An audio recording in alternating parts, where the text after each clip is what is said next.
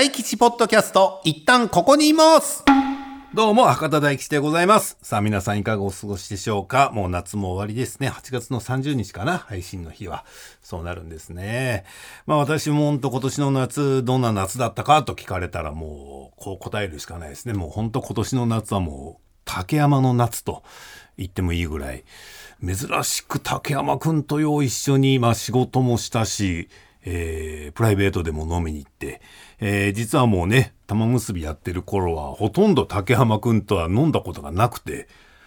あいつなんか群れるのが嫌いだとかいうようわけのわからん理由でなんかね、打ち上げとかにもあんま来んやったし、まあ武道館のあたりの時はようちょこちょこ一緒になってたけど、まあまあ番組が最終回の時に飲んだぐらいで、多分ね11年竹山くんは後から来たけど、玉結びやってる時に飲んだの俺5回もないと思う。竹山くんと。会って6回。もう泣きで7回ぐらい。もう8はないと確信するぐらい竹山くんとは飲んでなかったけど、この夏は3、4回飲んだし、長いこと一緒にいましたね。で、まあ、今、まだ配信されてると思いますけど、竹山くんがやってるチャンネルの方にね、竹山チャンネルというのに出してもらって、そこでは、テレビでは言えない話を、見てる方が絶対口外しないという、まあ、放送禁止スタイルのようなんか配信に、呼んでもらって、それが今配信中でございますので、そちらの方ぜひね、まあ、大吉や竹山に興味のある方は、見ていただきたいなと思います。ただ、ポッドキャストと違って竹山くんがやってるのは有料になりますのでね、1000円ほどいただくことになります。1000円分の価値があるかどうかわかりませんけども、よかったらそちらの方、竹山くんも元気になってますので、そちらの方も皆さん、よろしくお願いいたします。ということで今回も配信参りましょう。今週はこの人とおしゃべりをしていきます。自己紹介どうぞ。はい、玉結び水曜の構成を担当しておりました作家の稲原と申します。よろしくお願いします。お願いします。稲原さん、ありがとうございますもよくわかんないですけど、いやいやプレミアムトークじゃないですか。僕玉結びスタッフのプレミアムトークと思って。もうそんな噂広がってますか。はい、はい、あよかったよかった、聞いております。実はプレミアムトークを参考に始めた企画でもあるんですけど、稲原さんは水曜日を担当してくださってましたけど、はい、その前火曜日ですよね。火曜日で、最初は木曜日だったんです。あ、じゃあもういろいろ始まった時に滝さんの木曜日 でその時一人作家がまだいなかったんです、で立ち上げ P のが山ちゃんの曜日に作家みたいに立ち会ってたのが2ヶ月ぐらいあって、それで、もう一人スケジュールが良くなってっていうことで、僕が火曜日に移動して、っていう風なのが最初の1年以内にあったことです、で水曜っていつ来られました。それが、この話も聞いてて思ったんですけども、滝さんトラブルの時は、私は違ったんです。で、お花見パレードの時は、私水曜だったんで、平成最後のね、その間で動いたんです、あのぐらいで移動があったんですね。火曜日の作家さんと水曜日の吉井さんで作家さんが なんか交代になって、そっからだからでも半分ぐらいですよね。そうですね。そうだと思います。それぐらいずっと一緒にやらせていただきまして、まあ先に聞いておきますけど、ちょっと上なんですよね。上です上です。年代的には。もう大先輩より上で、僕より上ですよ。ちょっと言っていいですか。あっという間になっちゃったので言っていいですか。僕今日誕生日なんですよ。あ、おめでとうございます。ありがとうございます。おいくつ？60なんです。あら、還暦のそんなメモリアルデーにあっという間なんです。ありがとうございます。あ、じゃあ誰よりも上ですか。滝さんよりも上ですよね。上です上です上です。ね。だからスタッフの中では、俺が多分上位だったと思うんですよね。吉井さんって多分下だと思う。ちょっと下。吉井さんが滝さんと同じですね。滝さんって 56しちゃったと思いますよ。ですよね。だから実は玉さん、滝さん、そして吉井さんっていうね、玉結びのおじさんサンバカラスなんて呼ばれてましたけど、実はその上に大叔父が一人気配を消してこっそりいらっしゃったと。ただその年齢で、構成作家をやられている方なので、昭和からやられてるんですよね。そうです。バブルの頃です。今大木さんに聞かれるかなと思って年代調べたら、大体1987年ぐらいから、お仕事になってきたのかなっていう感じですよね。で、このポッドキャストでね、まあいろいろなゲストの方来てくれましたけど、やっぱねみんなと喋ってて、まず最初に憧れるのって構成作家だったんですよ。僕らの時代って、うん。で、なんかなり方がようわからんからもういっつって芸人目指すみたいな、そういうトレンドもあって、うん、だから本当に僕もめちゃめちゃ憧れた仕事だったので、構成作家さんってね、うん、どのように稲原さんが、構成作家にたどり着いたのか、そして今どうやったら構成作家になれるのかっていうあたりを、今日は、伺っていきたいと思いますので、一つよろしくお願いいたします。こちらこそお願いします。言えてませんよ。全部こちらこそお願いします。全部噛みましたよ今。なんか恥ずかしいですよね、こんなシラフでね。でも綿棒があるとか懐かしいですよね。そう、懐かしいグッズはねまだまだあるんです。はい。えのき二郎っていうね、えのきの形をした綿棒を僕は玉結びの頃から使ってたんですけどね。で僕これ聞いててすごい楽しいですよ。楽しい。本当ですか。はい。感想ちょっとだけ言っていいですか。はい。やっぱ一之輔さんとの2回目とかが、はいはい、俺好きだったんですよね。それやっぱり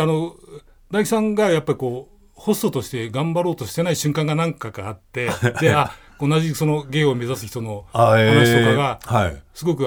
なんかこんなの他じゃ聞けないもんなと思って聞いてて、ありがとうございます、ね、だからやっぱりあの時も言ってたけど、赤井さんが、うん、に遠慮してたけど赤井さんがいなかったから話せるみたいな話があったって、まあまあ、はいはいはい、そういう風にしてどんどん赤井さんがいないから喋れることをして、うん、早く赤井さんもこっちこう出てこないかなと思ったりも聞いててしました、ね、期待もちょっと持たせながら、ちょっと待てお前らっていう風にさせたいなと思いました、ね、そうですね、まあ、遠慮してたというか、まあ、お昼の放送だったんであまりにも漫才と落語の話もなとかね、いろいろあったんですけども、もう稲原さんにそう言っていただけたらね、ポッドキャストもこれからますます頑張らなきゃいけないなと思うんですけど、ただ頑張るためにはね、リスナーさんを裏切るわけにはいかないということで、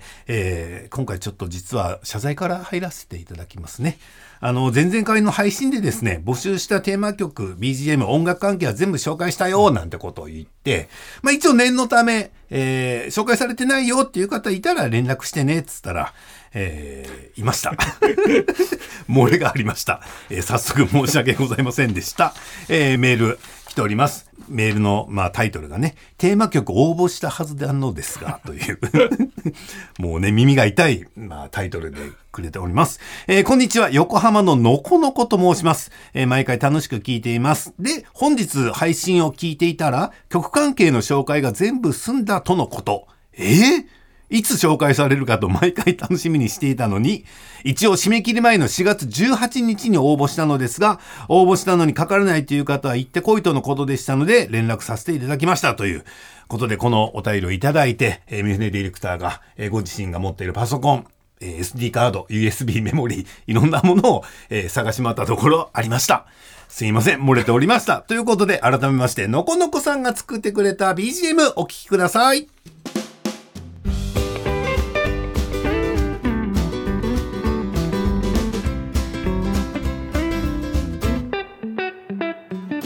では改めてメールの続きを読ませていただきます、玉結びの水曜日が大好きだった60歳のリスナーです、ね、稲原さんと同い年の方でございます、番組が終わってしまい寂しく思っておりましたが、ポッドキャストが始まりとても嬉しいです、テーマ曲を募集していると聞いて、新番組を応援したいから曲を作ってと息子にお願いして作ってもらいました。ギターの演奏ですが、ウクレレ練習中の大吉さんも気に入ってもらえそうな感じで作ったそうです。ということで、親子というか、まあね、作ったのもお子さんのみだと思いますけども、稲原さんもうちょっと相乗ってもらっていいですか。あ、そうですか。ちょっと生放送のスタジオぐらい喋んない方、声出さない方なんでそうですね。そう、そうだね、みんな上手だなと思って聞いてましたそう、作家歴が長いから生放送中あんま相槌打っちゃいけないみたいな、もう癖ついてるみたいですけど、僕はそっち側だったんですよ、ね、今日も演者なので。わかりました、すみません、はい、ぜひ相乗って入れてください、はい、いい親子関係ですよね。いいですね、親子で聞けるラジオだったんですね。お子さんはよくわかんないものは作ってる可能性も、お子さんの玉結びに関するエピソードはゼロなのでね、その辺はまあちょっと一概には言えないかもしれませんけども、これ玉結びにもメールくださってるような方だったんですかね。多分そうだと思う。のこのこさんって覚えてますもん、リスナーネーム、多分そうじゃないかなということで、本当にね、まあ、わざわざ息子さんに作ってもらって、締め切り前に送って今か今かと思ってたら、はい、終わりましたって言われて、その説は本当にショックを与えてしまったと思いますが、この曲のようにね、軽やかな気分で、これからも番組お付き合いいただけたら嬉しいです、これにて改めて、BGM すべて紹介し終わりました。のこのこさん、本当にありがとうございました。息子さんにもよろしく。ではこの後、稲原さんの今ここを聞いていきましょう。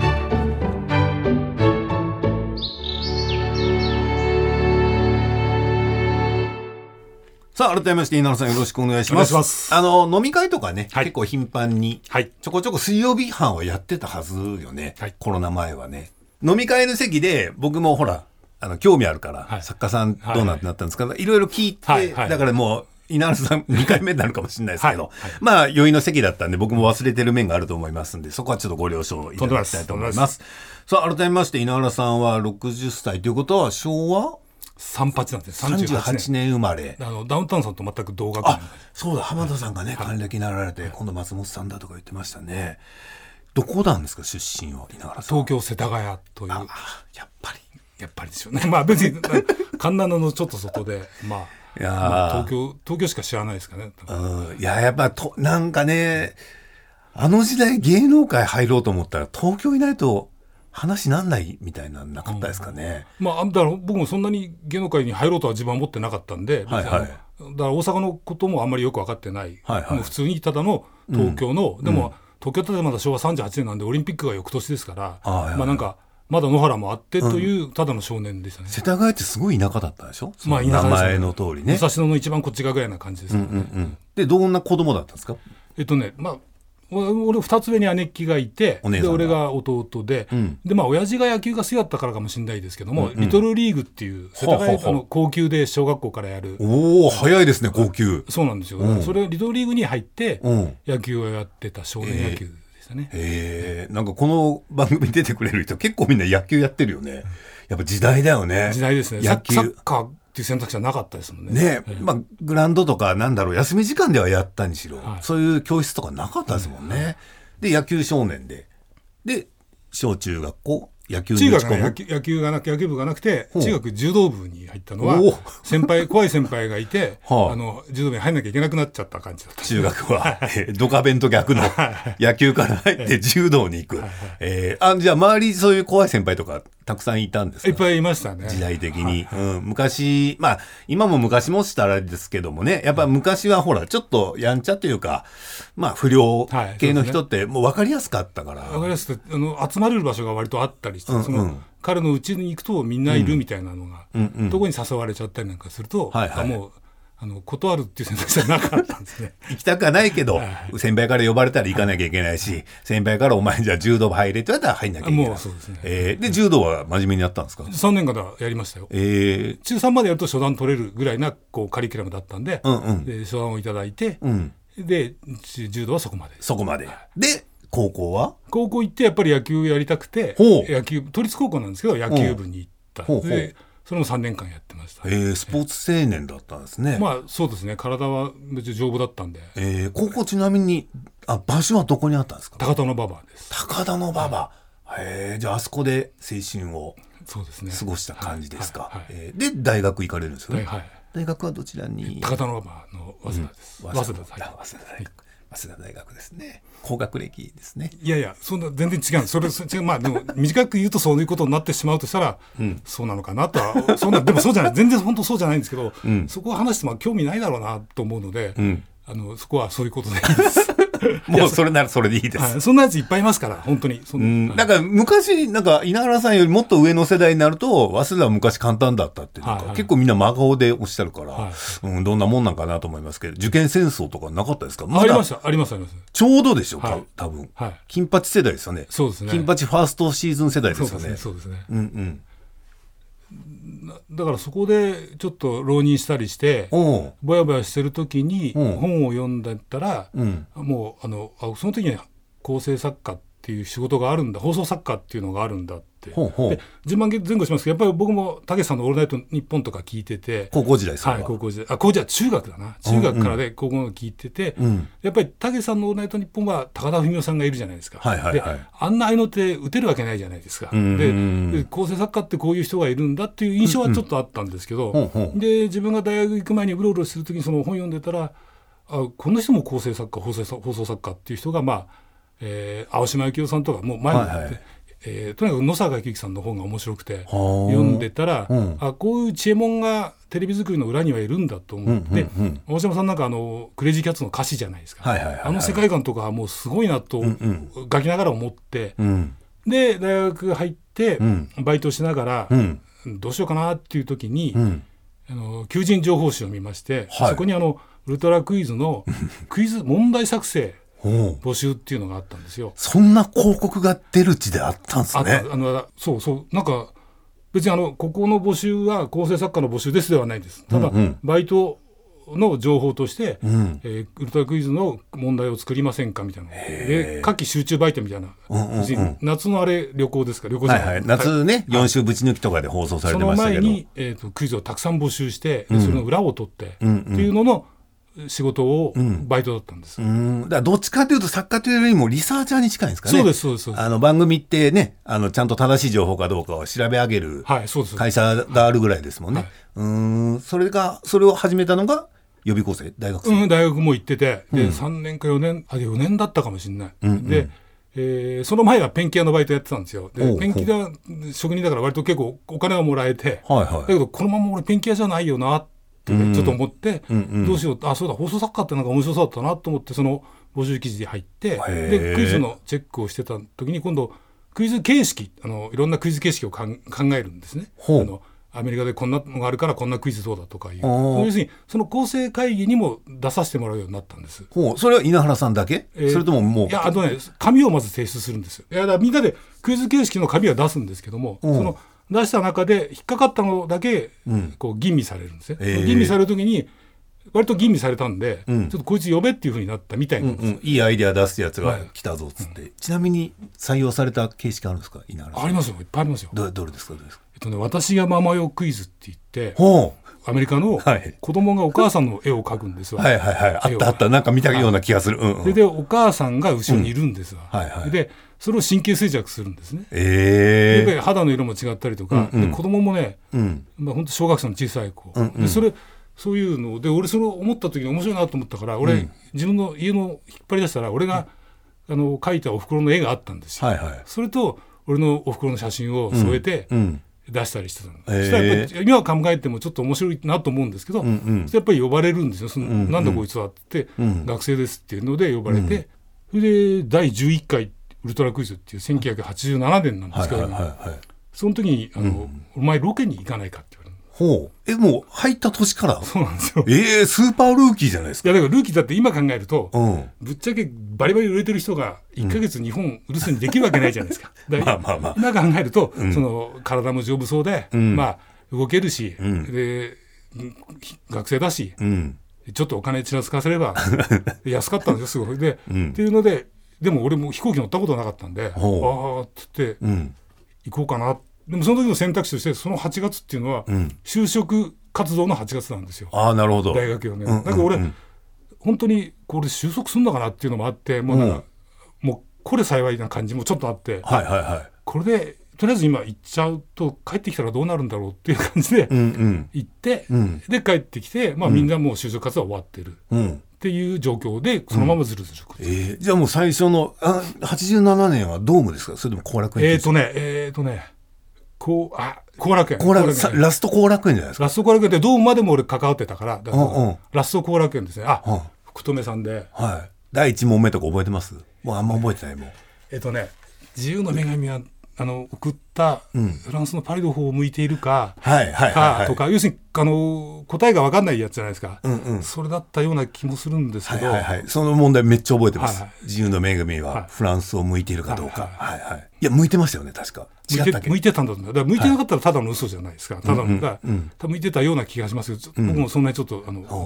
で今本当ね、若い方今聞いててなんでそんなれがクイズになるのと思うかもしれないけど本当に昔ね、スマホも何もないからで、公衆電話ありだったでしょ。ありです、そうそうそうそう、ね、そうです。だから後楽園球場で1問目が発表されたら、みんなとりあえず公衆電話に走って頭良さそうな友達に聞くけど、誰もそんなね、自由の女神がどっち向いてるとか知らないし、 Google マップなんかもちろんないから、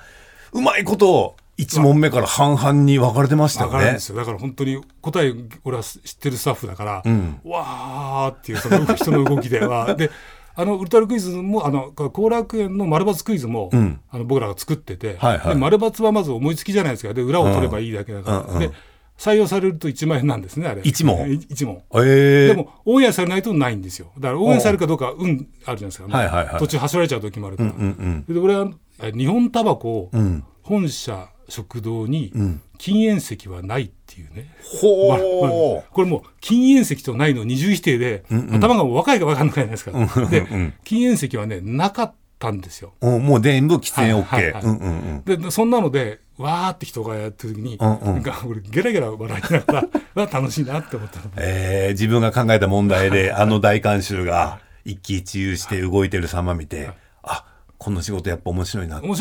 いましたね、裏方って面白いなと思ったんです、ちょっと前後しますけど、それまでテレビは見てたんでしょ？もちろん見てましたね、見てました、うん、東京のテレビは見てました、はいはい、なんか影響を受けたのとかあるんですか？今思えばとか、テレビからの影響ってあんまなかったと思うんですよね。本当にもうラジオ、たけしさんのラジオ聞いてたのと、うん、本当にその放送作家ってなんだろうっていうのを本で出会って、うん、っていうのかなと思います。こんなに本当にだから僕の間にもう一個世代があって、青島さんの弟子だったみたいな人とか、はいはい、A さんに薫陶を受けたみたいな人が作家の先輩だったんで、はいはいはい、それなんか不思議な人たちがいて、うん、っていうので人が面白くてっていう感じだなと思って、このテレビを見たからこれをやりたいっていう風なの動機はどうやらなかったような気がします、もう本当野坂昭之さんの本で、野坂さんって面白かったんですよ。すごい面白いんですよ、うん、圧倒的に面白い人だと思う。晩年はなんか怖いイメージ、ね、あとなんか酔っ払って怒鳴ってるイメージとか、僕なんかそのこれも大樹さんなら分かるけど、若い世代には分かんないと思うと、うんうん、オールナイト富士に野坂さんが出てきて、はいはい、石橋さんをぶん殴るんですよね僕は福岡多分放送やってなかったけど芸能史の事件として知ってます。そうなんです。で、まあ、カメラが逃げて、うんうん、で終わると野坂さんはいない、うんうん、でもすごい憤りの顔の石橋さんがいるっていう状況を僕は生で見ていて、うんうんうん、あでも作家で入って作家じゃないですか、テレビで見てて、うん、僕としては、うん、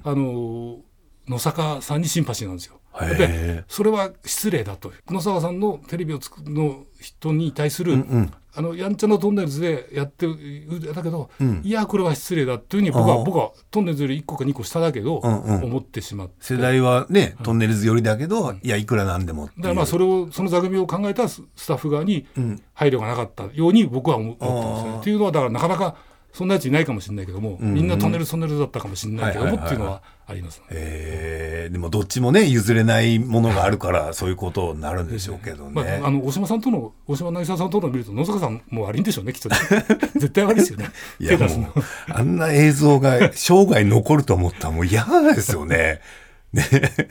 まあまあでもそんなね野坂さんなとかに憧れて放送作家、構成作家という道に、だからもう探してた感じですか？どっかないかなっていう。そうかもしれないです。ただそれはその就職したくないっていうのもあったかもしれないです。このまま就職して、要するに満員電車に乗る毎日が考えられなかったんですよ、はいはいはい、でそれも今思うとうん、僕世田谷ライターっていうところ、世田谷だから、はいはい、サイレントの聖地になったドラマの、うんうん、で下北沢経由の新宿なんですね、はいはい、で小田急線の世田谷ライター下北沢間っていうのは、うんうんとにかく混雑だったんですよ。200何%それは渋谷に行く人が下北沢で井の頭線に乗り換えるみたいなで、うんうんうん、とにかくそのがすごくて、で新宿から山手線乗り換えて高田馬場もすごいんですよ、うんうん、異常なんですよ、で、うんうん、これで毎日乗るのかなっていうのもあったりなんかして、とにかくその就職、みんながバブルの頃だから、うん、山一証券とか、まあ、証券会社にうざうざ入る中で、うんうん、俺そうかなっていうのもあったところで、うん、その、うんアメリカ行かないが来たからっていうのはあると思う。本当探して見つけて、うん、誘われてすってもう本当に感じです、ね、でウルトラクイズニューヨークまで行くわけでしょ、最終決戦までグアムハワイ、うん、途中メキシコ寄ってニューヨーク1ヶ月、そこでまあいろんな人とも出会いがあるわけですか。そうです。それが大きくてうん、日テレの番組だけど、うん、制作会社が作ってたんです、はいはい、で帰ってきてたら急ぎますけどそれが87年で、うん、87年の暮れに J-WAVE ができるんですよ。ほうで僕87年の時には文化放送によく紹介して仕事してたんですけども、文化放送を辞めて独立したプロデューサーがいて、うん、その人が J-WAVE で新番組を立ち上げるってなってで誘われたりするんですよ。ほうほうで、僕はウルトラクイズ帰った後就職だからしなかったんで、うん、プラプラしてたんです、うん、そしたらウルトラクイズの制作会社の人が、うん、何やってんのって言って、いや何もしてないですって言って、うんうんこういう番組が立ち上がるんだけど、うん、入らないって言って始まったのが、うんうん、地球ジグザグっていう番組だった。多分福岡もやってたと思います。日曜日の午前中なんです、はいはいはい、それ大学生が旅して、うん、ちょっと夢を叶えて、うん、っていうものだったんです、うん、でそのスタッフがまた後になって今度世界ウルルン滞在キットを作る、はいはいはい、タレントを泊まらせたらどうだ、はいはいはい、っていうつながりでずっとやってきた、うん、へー。ちなみにそのアメリカから帰ってきてプラプラしてる時、はい、親御さんはあの時はあまり一緒ですね。まだ練馬で一緒に住んでたんですけど、うん、なんとも別に、まあでもそこそこでも一人で自宅だから別に金入れるとは言わないですけど、まだ25、6だったんで、はいはい、っていう感じでしたね。別にまあまあそこそこ食えてるというかまあ贅沢も何もしてないので、うんうん、そうなんです。だから別に何にも、うん、もうそもそも途中から何やってるか分かんないっていう感じはありました。だから違う、ウルトラクイズでロールが出るじゃないですか、名前、はい、エンドロール最後、うん、それでやっとこいつ何やってんだろうってちょっと思ったみたいで、うん、で親父の田舎の人から電話がかかってきたりしてあれ誠かっていうのでだからその辺は何かやってるか分かんないけど、うん、なんかやってんだろう、悪いことはしてないだろうなって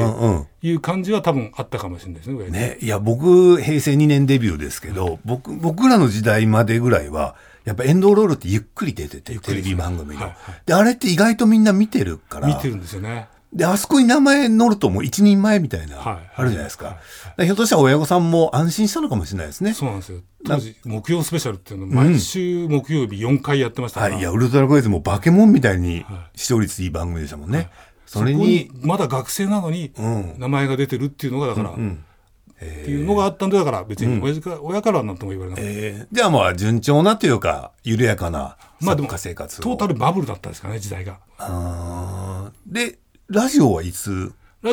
のだから学生の時から文化放送に紹介してくれる、うん、引きずり回そうとしてくれる先輩作家がいて、はい、どういう番組だったんですか最初。最初はね梶原茂さんっていうアナウンサーのラジオで大繁盛っていうので、うん、都内の商店街を2チーム集めて、うん、で公開生放送でクイズを対決するんです。そこでもクイズなんです。クイズやるんですか、はい、でどっちが勝った PR タイムみたいなことをやって、そのクイズをやっぱり俺がこう担当したりなんかしてたのが最初、はいうんうんうん、でその後梶田さんが、本気でどんどんっていうニュース探検バラエティっていう番組を昼間始めるんですけど、うん、だからやっぱりそれも人との付き合いだけで、うん、その文化放送はそれで知り合って、うんうん、でその文化放送を辞めた人が J-WAVE やってたんで、うん、J-WAVE もちょっとやってっていうような感じで、うんうんうん、で僕はその文化放送で連れてくれた先輩もう大先輩ですけど作家の先輩と、うんうん、ウルトラクイズに来いよって言ってくれたその事務所の社長がいて、うん、で2人がそういう事務所だったんですけど、ウルトラクイズから帰ってきてしばらく経ったら事務所がちょっと2つに分かれるんだって言われたんで、なるかどっちに行くっていうわ難しい選択ですよね。学生だし分かんないから、うんうんうん、なんでどっちなんだろうって思っちゃったんです、うんうん、いやあんなに2人とも夢を教えてくれたのに俺に、うんうんうん、作家いいぞなんとかって言ったのに、うんうん、どうやら2人喧嘩して別れる感じだったんですよ、うん、でどっちも嫌だと思っちゃって本当に感覚的に、うんうん、でだからそれでプラプラしてたんです。どこにも入らず、うん、そしたら探してくれてっていうかその制作会社の人が声かけてくれてっていうのだから、うん、だから今だとやっぱり事務所辞めると大変だぞみたいな考えが働くじゃないですか、うんうん、今ならね、うん、で本当に何にも分からなくて、うん、なんでどっちって言われるのかなって思うのがなんかすごく気持ち悪くて、うん、っていうのが大木さんに聞かれるなと思って振り返ってみるとそれがやっぱりそれは正直なところですね。でそこからもうずっとフリーそうなんですよ。有限会社稲原組代表取締役なんですけどもう20代からずっとそう税金対策でそれだから稲原組ってちょっと土建屋さんみたいでいいなと思って、はいはい、ただ組って名乗って一人でやっていく近いみたいな感じだったですね。もう劇団一人の先駆けみたいな、はい、だってもう事務所なんかかっこ悪いもんと思っちゃったんですよ。大人がどっちに行くみたいなのっていうのを思っちゃって、うんうん、あとやっぱりピンハネしてるじゃないですかピンハネっていうかマネージメント料ですね。だからその委託料ですよ、はい、直接声かけられてもらったお金とその前の額でもうびっくりしてあこれはと思った。作家さんも結構抜かれてたんですね。いやだから多分最初は俺学生だから学生一人連れていければやっぱ、うん、学生にちゃんとした額なんて与えてないと思うんですよ、まあ、3万円ぐらいだった一月ね。なんかいろんなどんなにやっても一月あなかなか厳しいですね。学生だからと思うんですよ。いろんなことやっても3万だったんですけど、うんうん、一人になったら10倍ぐらいもらえるわけですよね、はいはいはい、だからこれはもうなんかなんだあの2人俺のことをだんだんどっちに来るとか言いながらってことと思うその後思いました、で稲原組立ち上げて、はい、そこからもだからずっと紹介でそうですねいろんな番組、はい、本当にご縁って言うとちょっと、いいこぶってますけど、うん、どのくらいいたんですか当時作家さんっていざ入ってみたら業界にだってたくさんいますよ、うん、たくさんいます。今とどんな感じですか、うん、今の方がいるんじゃないですか絶対そうですよね YouTube もあるしいろんなものがあるじゃないですか、うんうんうんうん、テレビだけで言ったら、うん、まあ本当に今でもそうですけどこうあっちこっちで見る名前の方がいて、はいはいはい、でその名前の方が自分の事務所を持ってる場合もあって、うんうん、そうするとそこの事務所の若い子が抱え込まれたりするじゃないですか、うんうんうん、でも作家同士もそのいろんなチームがあるから、うん、この人とこの人が組むとこの人が呼ばれるみたいなのとか、うん、そういうのでだからもう大体こうありましたよねそういうのがうーんでもまあちょっと時間もあれなんでぐいっと飛ばしますけど、はい、TBS ラジオでは、まあ、玉結び以外もたくさんやられてますよね、はい、代表する番組は、はい、一番はどれですか久米さんが一番こう、うん、周りの僕ら世代というか僕より上の人も聞いててくれて連絡をもらったりもしたりしたので、うんうんまあ、久米さんのだから久米さんの横に生放送で座ってたら、はい、笑い声なんか出せないんですよ出せないんですよなるほど、ね、そうもうだから僕はその、はい、高田文夫さんはすごいとは知ってるけども、うん、そういう作家ではないし、うんまあ、やろうとしたってしょうがないし、うん、っていうののお前は黙っててくれよその黙りがいいんだよっていうかいいんだよっていうかそれねっていう風なのを最後に久米さんにまあ、こういう作家もいますよねっていう感じを、うん、すごくそれはまあ、教えてもらったような感じもしますけど、教えてるとかそれが当たり前だと思うんですけども、うん、いや久米さんのこのラジオなんですけどもう立ち上げからいらっしゃったんですかそうです、うんはい、どうでした最初に久米宏さんとやるってなった時、まあ、台本いらないだろうなと思ったんですよねだいらない、まあ、久米さんに書ける台本なんかないとは思って、うんうんでまあ、でも久米さんもとの年齢差も結構あったので、うん、私を若いやつというふうに見てくれたので、うんうん、出すアイデアは割と面白がってくれて、うん、で久米さんが面白がると誰ができるのこれっていうのができるんですよねやっぱり、うんうん、できることが面白くて、うんうん、まあだから本当久米さんにはもうラジオのこの間とか、うん、相手との間合いとかを、うん、本当にすごいなって教えていただいた、うんうん、あと本当にちょっとやんちゃなところもあるので、うん、誰でもやらないメールを目読しますっていうテーマで出した時に、うん、面白いからやろうってやったりとか、そういうのをやるんですねメール来たけど、はい、目読で読んで感想だけ言うみたいな、はい、堀井さんとってやってるのが、うん、成り立ったんですね、まあ、そういう曲をかけたりもするんですけど、うんうんうん、あと一発で面白がってくれたのはあなたがメールを書かない理由を教えてくださいっていうメッセージテーマにしたんですよ、そしたら久米さんもすぐ乗ってくれて、うんうん、そしたらすごい来て、うん、いつものサイレントリスナーが来るのが面白くてそれを読むさばき方もやっぱすごい面白いしっていう、だから、まあ、久米さんとは本当に毎週土曜日しか会わないですけど、うん、面白かった勉強になりましたなんかすごい方ですよね前玉結びでも喋りましたけど一回 NHK の朝一に生放送で出るっていう時に、はいめちゃめちゃピリついたんですよ、ね、朝一側もなぜなら久米さんが打ち合わせを全部拒否したから、はい、それで本番マジでどうするのみたいになってそもそも本当に来るのかみたいな週があってその週の水曜日に来たんですよ久米さんが玉結びにで僕に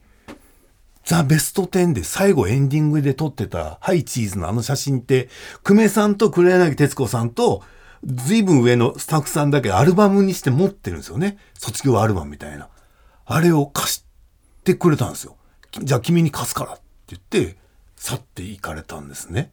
僕いましたよそこね今そう、はい、でだから稲原さんがいたからまだ助かったみたいなだってもうほぼ初対面で喋ったこともなかったからそんなことだ土曜日でも何も言ってなかったんですけどね、うんでもあれって結局金曜日取り来るからなってことですよね、うん、みたいなことをね稲原さんに言ってきっとそうだと思いますよとか言ってやっぱやることをしゃれてますよねなんかすごい、うん、ダンディズムっていうと思って、うんうん、でもまあそういう人ですよねうん、と思いますあと、うん、テレビとラジオ多分違うと思いますねうんうん、テレビはやっぱりまたテレビですごいのでテレビに行くときは多分本当に人殺しみたいな感じで行くと思います、うん、行ったんだと思いますよなんかラジオだからまだあれだけど、はい、テレビに行く大好君と話すっていう、はいはい、そこの仁義として、うん、やったんじゃないかなって勝手に想像します、はい、いやでも本当あの日の生放送も痺れましたけど、まあまあうまいこと言ったんですよ、久米さんのおかげで、うん、もちろん、うん、なんか一皮むけたなってね、実はめちゃめちゃ自信つきましたね。あの回乗り越えたらもういけるやろうとは多少は思いましたけどね。そんな自信もね、僕は久米さんにはいただいたななんて思い出を今喋らせてもらいましたけども、肝心などうやったら作家ってなれるんですか？どうですかね。僕だからね、もうね、もちろん我々も古いんですよ、僕も稲原さんも。でも古いと思います、本当に。稲原さん87年ですかって言ってますけど、僕90年なんで、うん、ですよね。だからたかだか3年ぐらいしか変わらないから、大木さんには分かってもいただけるかなっていうような感じでまだ喋ってるし、もうね、うんうん、多分こんなこと喋ることもうないと思うので。いえいえいえ、だから僕の勝手なイメージですよ、福岡から見てる作家さんのイメージって、やっぱ何かしらのコネがある人、もしくはそのたまたま目にした雑誌でこう飛び込めた人とか、そういうなんか出会いがないと作家さんってなれないんだろうなっていうのは思ってたんですね、うん、で今でも実は思ってたりもするんですけど、まあ求人情報を見て飛び込んだところ、出会いっていうのはどうかなっていう意見もあるかもしれないですけど、なんか実力以上にまずは、うん、運というか、なんか人脈というか、そういうのが必要な世界なのかななんて思いますけど。それはそうだと思います、うん、僕の場合もそのきっかけは求人情報だけど、その後には出会った人との出会いだとは思うので、うんうん、それはでもそのやりたい、作家をやりたいっていうか、なんかこうすれば面白いんじゃない、こっちの方が面白くないっていうことを別に普通にこうなんか言ってた、うん、いうことで求められたって、うん、本当人脈だとは思うんですけども、うんうん、あとは同級生パターンもあるじゃないですか、はいはいはい、演者の同級生、はい、ダウンタウンさんの高須さんみたいな、はいはいはい、トンネルさんにも同級生の吉野さんっていうのがいて、うんはいはいうんうん、そういうパターンもある、うん、から、まあでもその人間関係じゃないですか、まあ、結局はそうですもんね、はい、つながりというかで、だから僕は本当に古いから、うん、古いし、まあ、ずっと一人でやってきたことはこれ弊害っていうか、うん、あんまり世の中とは違うかもしれないけども、うん、やっぱり僕は教える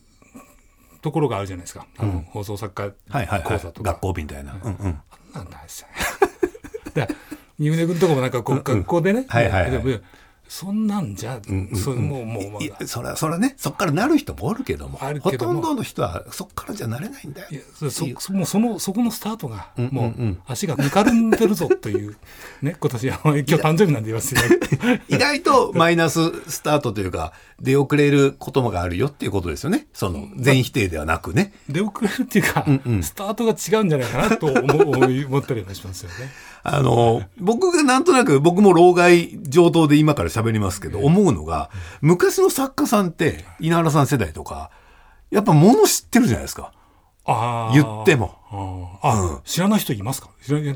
いや、多分、知らんやろうなっていう子はやっぱいますよ。やっぱそれはやっぱネットが発達したから、ちょっと調べたらもう答え出るから、多分ストックしてるようでストックしてない、できてない。もしくはまあ、もっと年取ったら出てくるのかもしれないけど、一番思ったのがね、ニッキさんがゲストで来られてる時に、はいはい、ニッキさんが喋られる音楽のこととか、正直僕も全く分かんなくて、申し訳ないけど。ニッキがまたすごい、すごいですよ。そう。言い訳するとニッキさんがマニアックすぎるから。すごい詳しいし、あと記憶力もお化けですね、はい。はい。だから僕全く太刀打ちできなくて、で、赤江さんは持ち前の明るさでなんとかしてましたけど、ほんと僕と赤江さんが何にもできない時に、目の前に座ってる作家の稲原さんと、前の次を担当の吉井さんは、全部打ち返してたんですよ。そうでしたっけ？その時はあれだとか。まあ、でも世代がちょっと違うけど、その日記のマニアックさは、うん、そこ多分数年違うと全然違いますよね、うんうんうん。だと思うけど、にしてもやっぱちょっと詳しいし、あとハコちゃんが来てた時も、まあ赤江さんはまだ造形があるけど、僕も全くないから、もうぶっちゃけハコちゃんが言ってること俺9割7分ぐらい分かってなかったんですよ。出てくる名前全部。いや、僕らも分かってないですよ。いや、でも、吉井さんとか稲原さんは、ちゃんと、最悪この人のことは分かんなくても、それに近い人の名前出して。なんか一個はあるかもしれないです。すがる何かはあるかもしれないですね。うん、だからそれ見て、やっぱ作家なんてこうだよなとかいうのは思ってて、うん。で、今の若い作家さんで僕は今仕事してないんで、そこまで。分かんないですけど、もしも、今から作家を目指される方は、なんだろう、今ね、さっきもちらっと出たけど YouTube とかあって、もう一般の方でも企画がどうのとかいう時代だから、誰でもなれるように見えるかもしれないけど、なんだろう、企画力も大事だけど、やっぱベース大事ですよね。そうですよね。多分いつの時代もっていうのは。でも大吉さんが言われてるのその、うん、芸人も芸人だって言ったら芸人だって言うじゃないですか。だから作家だって作家っていや、うんうん、作家になってしまう、はいはい、なれるので、はい、だから本当にそれ作家にどうやったらなれるんですかっていう、うんうん、そのやっぱり軸足が抜かるんだ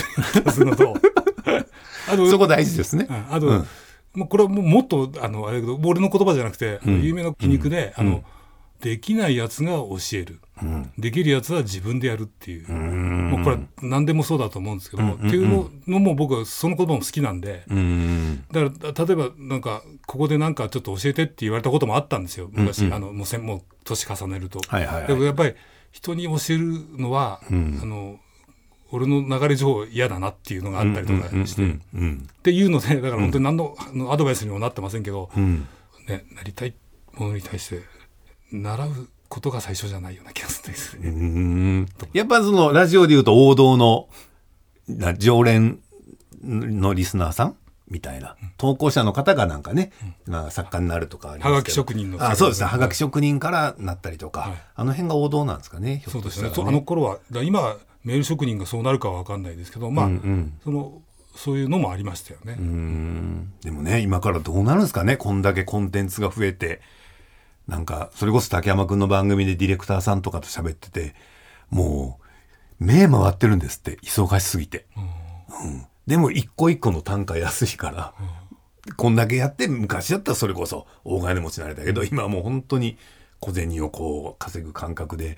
何本も仕事抱えてやってて、でみんな全力でやってるけど